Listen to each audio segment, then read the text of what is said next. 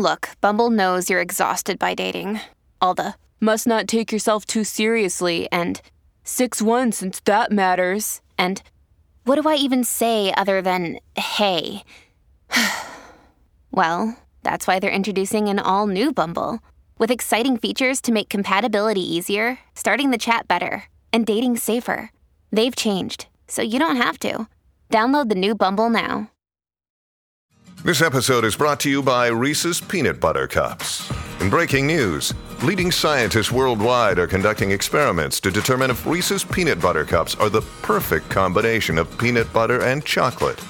However, it appears the study was inconclusive, as the scientists couldn't help but eat all the Reese's. Because when you want something sweet, you can't do better than Reese's. Find Reese's now at a store near you. Now on Food FM, you're listening to Bread and Butter with Caroline Kenyon. Caroline and her guests make sense of the world through food, from politics to farming, making, and cooking. Online, on smart speakers, and on Listen Again. This is Food FM.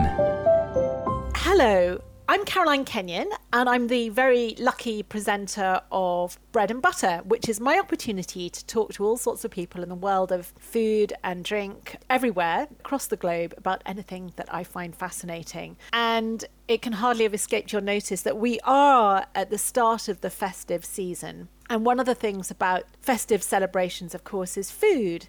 So I'm delighted to welcome today to Bread and Butter Olivia Vachon, who's events and PR manager of Eataly in London, which is a new venture absolutely wonderful place if you've not visited.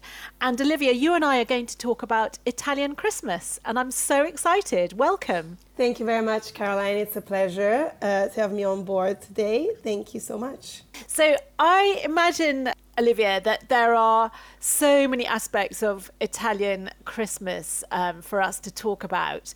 Tell me a little bit about your your childhood Christmases growing up. Where where did you usually spend Christmas? Was it in the town or in the country? Yes, so I'm from Milan, which is in the northern part of Italy, in uh, Lombardia. It's the name of the region. However, my mom's parents are from Piedmont, from uh, the northern part as well. So my childhood was mostly spent uh, to spend Christmas in Piedmont with them. It's a very tiny village called Altavilla, and uh, there was a little bit of fights uh, because uh, both of my parents wanted to spend Christmas with their parents. However, my dad's parents are from uh, Canada, so it's not that easy to go to Canada every single year. So I would say yes, countryside, and uh, definitely Piedmont. Yes, for me. So tell me, tell me about the foods and the dishes and the cooking and the preparations you remember from when you were a little girl. Definitely. So I think what's quite special about Italy is that it has a extremely regional cuisine. So even if people think that Italians always eat all the same, it's actually extremely regional. So it really depends on where you're spending Christmas. And in Piedmont, Piedmont has a beautifully rich type of cuisine. Uh, definitely the only thing that never uh, there was never missing was panettone and pandoro and maybe then after we can talk a little bit about this Italian fight between Pan- Team Pandoro and Team Panettone. Um, definitely, I would say that we would start always with uh, a little bit of smoked salmon, tartine, so some tartines with some pa- olive pate. Definitely uh, a nice cured cheese and ham board because it's something that Italians love and it always needs to be at the table. Some little olives, uh, some little grilled artichokes my granddad Carlo loves grilled artichokes. So since we were a kid, since I was a kid, definitely uh, we would have that at a table in Christmas. Um, and then it really depended, I guess, a lot of antipasti to start uh, to start the, the, Christmas lunch on the 20 on 25th. We would even have uh, a nice lighter dinner on the 24th before opening all the presents. Um, and then I would say to- probably tortellini in brodo, which is uh, fresh filled pasta, usually filled with meat um, with some nice broth, uh, homemade usually, meat based, and then uh, probably some cotechino and lenticchie. Cotechino and lenticchie, it's, uh, it's a dish that's uh, extremely typical for New Year's, and actually uh, the legend tells that if you eat a lot of lentils, you get rich. So I definitely add a lot of lentils. Still trying on this. We'll see how it goes. I'll let you know this year. Um, but it's something that it's uh, it's well consumed for uh, for Christmas. And cotechino, it's a kind of a it's difficult to explain. It's a kind of stuffed meat uh, already kind of pre-cooked It doesn't sound inviting, but it kind of is when you eat it. Uh, it's quite nice. Um, and then definitely a lot of panettone and pandoro. And probably before that, always we like to have some dates, some uh, um, walnuts, a lot of like um, nuts and just like dried fruits basically. And then, yeah, I mean, if you can drink, if I was a kid, I wasn't supposed to, to drink, but of course, a lot of like uh, spumante or prosecco, definitely a lot of uh, nice Italian wine. This was the way. And usually you would start probably around 1 p.m. and then basically you would end around 6 p.m. and then you would be like, oh, what are we going to have for dinner? And then you just carry on and it never ends.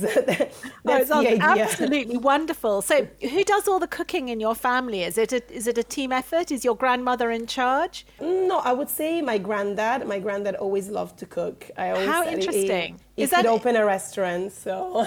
Oh, he ran a restaurant. No, no, no. I, I, always said he should, but he never. We did. should, because I was going to say, is that quite unusual that for an Italian gentleman of his age to be involved in the kitchen? One hundred percent. So uh, right now, they're of course they're less involved. They're almost ninety year old, both of them. Oh. My nonna Luisa and nonno Carlo.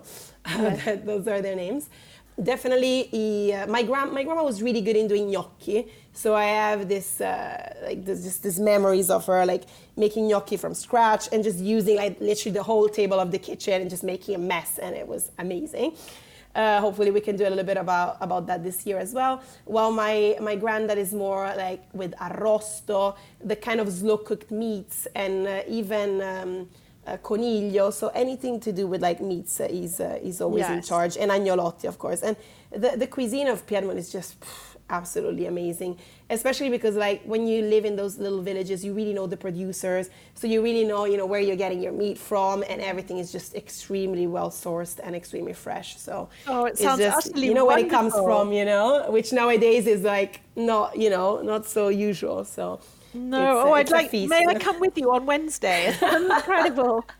I know. I'm pretty excited. I'd love to come too. I've been like dieting a little bit, so I'm like ready for it. Uh, yeah. Absolutely. So, do you help cook when you get there? Oh my god, it's really funny because my my granddad doesn't really trust me. I don't know why. So the only thing I'm allowed, and it's not a joke, is literally to clean the salad. But even for that, like it needs to be like especially cleaned in a particular way. So basically, it's just like no. I would say like my grandma, she's like the helper, and we can like set the table. I don't know. I couldn't gain trust after 32 years or so. Uh, yeah, I help on other ways, uh, let's say. yes, and how, how are there, they're in do you charge. have lots of cousins or brothers and sisters? Will it be a big family occasion? Oh, it's gonna be a it's gonna be a small one. In uh, on my dad's side in Canada, there's so many of them. I have so many cousins. Uh, they, my dad has a lot of brothers and a sister, so definitely it's like a big one. While yes. my mom, it's uh, it's quite a small one. She just uh, has a, a, brother who has uh, who has my only cousin now, Emma. She's uh, 20, 21. She's uh, quite old now, and so it's gonna be yeah an intimate one, a tiny one. Oh. It sounds wonderful. So, what are the things that you, you, well, when you have been allowed to help, apart from washing salad, which I think is very funny? So, what are the, what are the other dishes, uh, Christmas dishes, um, the preparation? Do you remember? Yeah, definitely. I remember on my my dad's side, uh, we always when I'm spending because my parents are divorced. So when I spend Christmas with my mom, usually we have a big Christmas dinner with my dad before, and my dad loves to eat and loves to cook. It's like an amazing cook uh, since uh, day one. and uh, so there's a lot of preparation involved there then. And I remember his wife does something beautiful that's called panettone gastronomico. It's something that's not really famous in the UK. Um, it's basically a savory panettone, sliced and stuffed with different fillings, served as an appetizer. So it's basically like it's much easier to make than like a classic sweet panettone, and the dough is uh, I would say similar to a pan brioche but it has the shape of panettone and inside you can put everything you want. So you can put like it's like layered. So you can put some olive oil pate ham pate sorry not olive oil uh, olives pate some ham pate some smoked salmon tuna pate and it's oh my god it's so nice. And literally looks like a little castle. And basically every time you take out a little piece of it you never know what's inside. So it's quite magical about it. So oh that um, sounds wonderful. That's really, really inspired nice. me. I would never have thought of that It's really, so really tell me, nice. you you, um, when we just started chatting, Olivia, you mentioned the the kind of the, the rivalry between panettone and pandoro. Pandoro, yes. So exactly. Explain that to us. Oh my god, it's uh, it's quite a serious fight. So uh, in Italy, you basically have two teams. You have uh, Team Panettone and Team Pandoro. So basically, just to explain a little bit, so uh, panettone, I'm sure you all know what it is, but literally it means big bread, and it's a, a sweet eggy cake that is traditionally uh, dotted with candies and candied and dried fruits. Then, of course, you have all the varieties. You can have it with hazelnuts inside, with chocolate inside. And then it rises into a dome shape as it bakes. It takes almost 30 hours to rise. So, probably this is why no one makes panettone at home and literally you just buy it already made. And it comes from Milan. Then Pandoro, it's very similar. Uh, it's made from, uh, again, a rich dough. And it, it, it, it's called Pandoro, which means pan oro and means golden bread um, and the it's really nice because the the cake is baked in a eight pointed star shaped pan that gives this kind of signature shape. And they say it's modeled after the mountains near verona. It's very romantic. And then uh, basically what we do with that we uh, we dust a small amount of like vanilla flavored powdered sugar. And then it looks like the snow in the mountains. It's kind of very romantic. So one is from milan and one is uh, from verona. Usually, you would say that the kids have Pandoro and the adults have Panettone, which I don't really agree because I'm a team Pandoro. So basically, the difference is that if you don't like candied and dried fruits, you would opt for a Pandoro because it's like it has that kind of the kid taste. You know, it's very sweet, it's very sugary, it's very fluffy. While you know the most traditional adults would say, of course, I mean it's Christmas, so it has to be panettone. And it's really funny because on our social media uh, platform uh, at Eataly London, we did this kind of uh, um, rivalry between panettone and pandoro, and we made our clients choose between. And literally in the office, it was like, oh my god, who's gonna win? Hopefully it's, it's pandoro. And the other ones were like, hopefully it's panettone. And at the end, I'm really sad to say that yeah, panettone won, which makes sense. It's like the most classical, the most traditional and I mean it's it's amazing as well. But it's just uh, it's just really nice how Italians get really serious and mad about food. So well, they're quite a, right. A It's a very serious matter. So tell me, tell me more. What's been happening at um, Eataly and London for, for for Christmas, and how how have you been celebrating the run up? For us, it has been uh, quite a, an exciting time this year because it's our first Christmas. Even if we think that we've been open for almost two years, we haven't. so definitely, it is our first Christmas. We centered everything, of course, around food. So for everyone, if uh, someone doesn't know what Eataly is, Eataly is a big Italian cathedral of, uh, of food. We we're based on three pillars, which which are eat, shop, and learn. So eat, of course, it's all of our restaurants. Shop, it's all of our beautiful products. We have more than six thousand products uh, in our market currently. And learn is everything that we like to teach to our clients about Italy and its food, its storytelling, its tradition, uh, from our cooking classes to our tours to our wine festivals and uh, and much much more. So because this is our first Christmas, we really thought that would be interesting to center all our storytelling around the hero of Christmas, which is panettone. Even if I said I'm a Pandoro fan, I need to say uh, I need to say it's panettone this year. Um, and we uh, brought more than 40 varieties of panettone in London. So actually, we had the biggest selection of uh, Italian panettone of the UK, not only in London. So it's quite exciting. And there's literally a panettone for everyone. There's a vegan panettone, there's a gluten free panettone, uh, there's a panettone with absolutely everything inside. So it's definitely for a little bit for everyone. Clearly, we brought uh, a lot of other hero products. As I said, tortellini in brodo, uh, what I mentioned before, cotechino, lentils. So they're all there. And uh, the idea is uh, to give uh, Italy as a gift this Christmas, and that food is the most amazing gift that you, that you can give. So in in forms of like special hampers or literally just in making a really nice dinner at home. Food is the way to go. Uh, food is sexy. Food is an amazing gift. So uh, that's a little bit our idea for this Christmas, definitely. So we had a beautiful selection of panettone, pandoro, um, some really nice hampers as well, and uh, some nice cooking classes to give as a gift. And much, much more. So That sounds wonderful. That's the way to go.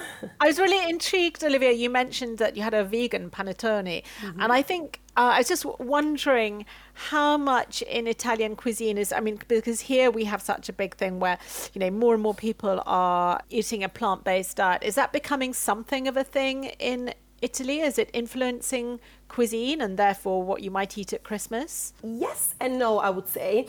I know. I mean, it's a it's a very personal answer. What I'm gonna I'm gonna do because literally I I don't know any studies about that. It's more about trends. Definitely in uh, in Europe and in the UK, uh, vegan is uh, I would even say almost you know trendy, and it's literally something that people have a lot of access.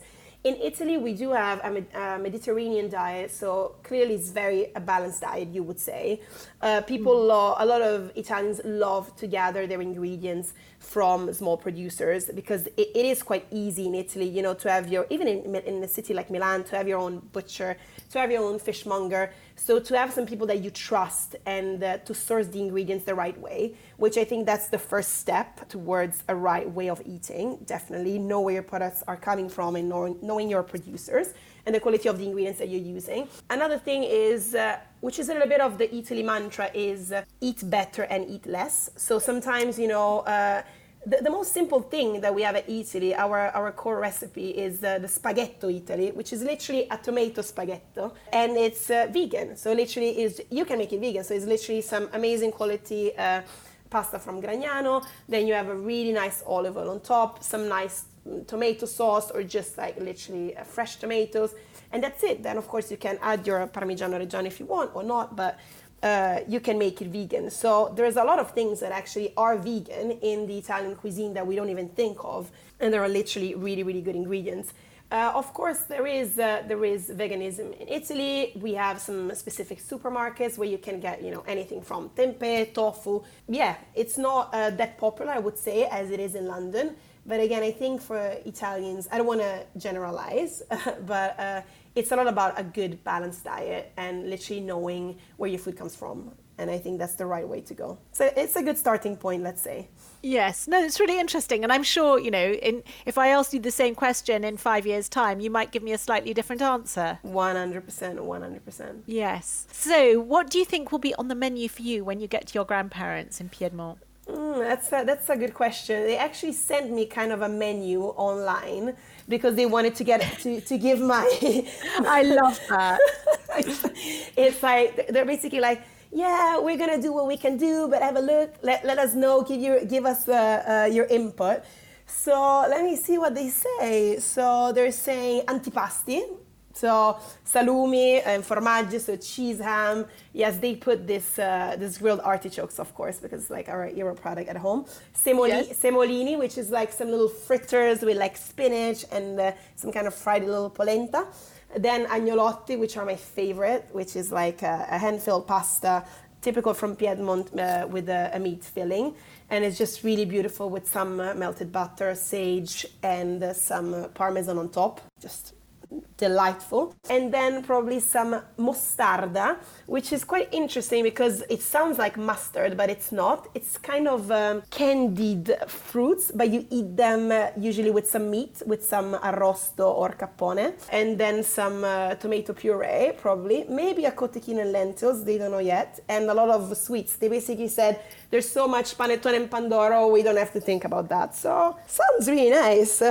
Sounds amazing. So, have you ever spent Christmas in another part of Italy? No, always in Piedmont. However, because I lived my last six years in Brazil before coming to London last year, uh, I spent it last year. It was quite amazing. I spent it in Brazil, and it's completely a different tradition. And of course, 35 degrees around there in December. So it was a different Christmas. I might miss it a little bit actually right Yes, now. I'm sure. So just tell me, just going back to to to Italy. So you know, in I don't know if you've ever had a, a traditional English Christmas, but we do things like when we make the um, the Christmas pudding on it's on a day called Stir Up Sunday, and it's traditional to put a silver coin into the to the pudding, and then whoever finds the Christmas the, the silver coin on Christmas Day in their pudding, they have good luck. Ah, so do you have any traditions like that?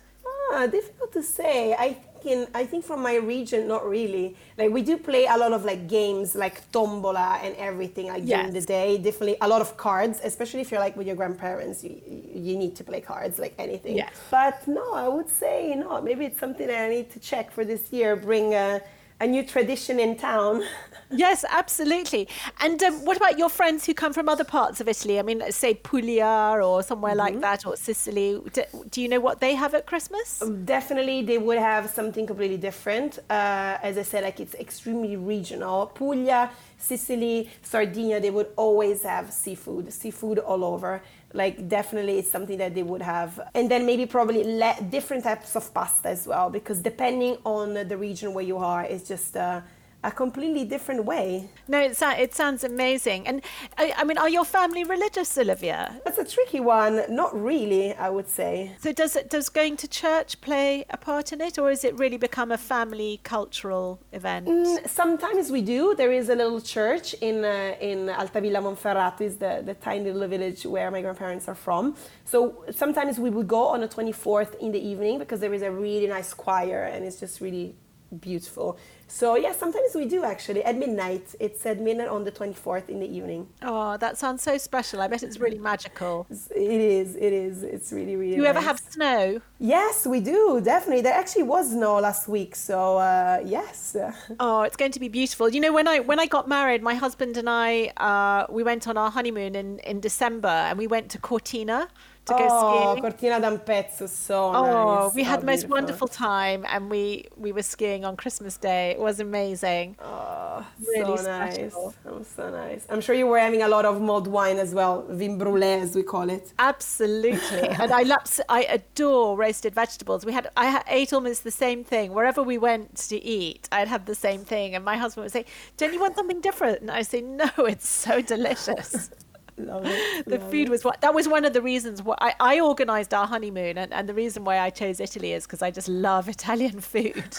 There's literally so much, like so much, and I always say, like even us as Italians, we have no idea what's going on, like in other in uh, in other regions, just because the, the the food culture is just so rich. When we think about the types of olive oils that we have in Italy, or like how many types of like fresh pasta that we have, literally, we have this map at Eataly where it says every region and each type of pasta. And sometimes I look at it when I come to the office and I'm like, I don't even know half of it. I've never tried it. It's just so incredible, like how That's rich so it is. funny, and it's from your own country. Yes, exactly. No, but literally, uh, it's for example, like in Sardinia, there is this type of pasta that's called culurgiones, uh, which is absolutely beautiful, and, and, and they're shaped like sweets. And inside you have, uh, well, it really depends, but you can have like ricotta and uh, and spinach. And literally, if you don't go to Sardinia, you're not gonna eat it. It's not something that you find, you know, in Milan or in Rome. So it's just uh, so rich. It's beautiful. We always have something to learn, even us Italians.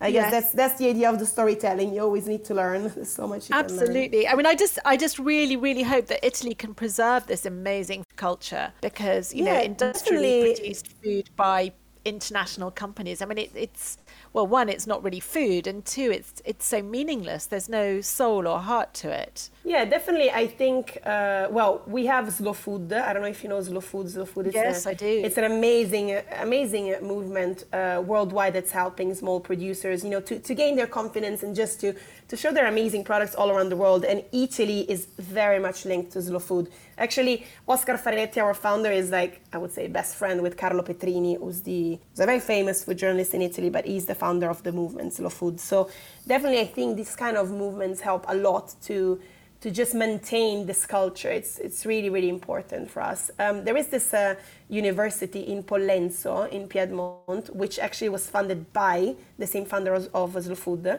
and it's the the first university that actually talks about gastronomy as a science. So it's the University of the Gastronomic Sciences. And it's really, really interesting because there's a lot of people who literally come from all over the world to study gastronomy in this university. And it's the first time Where that it's not only linked. It's in Pollenzo. It's uh, north of Italy as well. That sounds fascinating. I would love to know more about it's that. It's beautiful. It's beautiful. They're they're doing a lot of uh, masters and PhDs as well, and it's the there's literally people from all around the world that go there to study because it's literally the first time that we talk about food not necessarily related as the hospitality world but literally as science and there's so much to it in terms of like anthropology, sociology, it's just a, a, whole other world, you know, to study. It's really, really, really interesting. So definitely, I think like projects like this, they're amazing to just uh, keep this food culture alive, I guess. And the work of these producers that literally is just so many generations and so much hard work and some really special products that everyone should know about. I think. Yes, that's the idea. Wonderful. Well, Olivia, it's been an absolute delight to talk to you. I think I've learned about what a Piedmontese Christmas is like. I, I, wish I could come with you on Wednesday and meet your grandparents. There's some room in the luggage if you want. It's not too Thank late. you. and I think maybe next year, because I live in North Lincolnshire, which is a very nice agricultural part of England, a, a great uh, place of food production. I think maybe we should have an Italian Christmas at my home. Why not? And I'm going to understand more about these tricks about the coin that you receive at Christmas. So I'm going to introduce that to my family as well. Why not? Absolutely. Oh, and the other thing fun. that you must do, Olivia, is you, you need to set fire to your Christmas pudding, which sounds crazy. Oh. You pour brandy all over it. When it is on the serving dish, you mm-hmm. pour brandy over it, and then you get a, a, box of matches and you light the brandy, and it flames and it I looks amazing, it. and everyone goes ooh, and it's exciting. It's like love it. I'm definitely gonna try this. but don't don't burn your house down. Exactly. Ooh to be careful. Oh, we'll have a wonderful time, and Thank you know, I think we just we all, for those of us who are so blessed, we need to remember how lucky we are in these difficult times, and how many people are not as lucky as we are. 100%. And just remember to hug our family and stay just close to our family as much as we can. Absolutely. Olivia, thank you so much. Thank you so much. Have a lovely rest of the day. And happy Christmas. You too, happy Christmas. Buon Natale. Ciao, ciao. You're listening to Bread and Butter with Caroline Kenyon. To find out more about Food FM and our content, go to foodfmradio.com.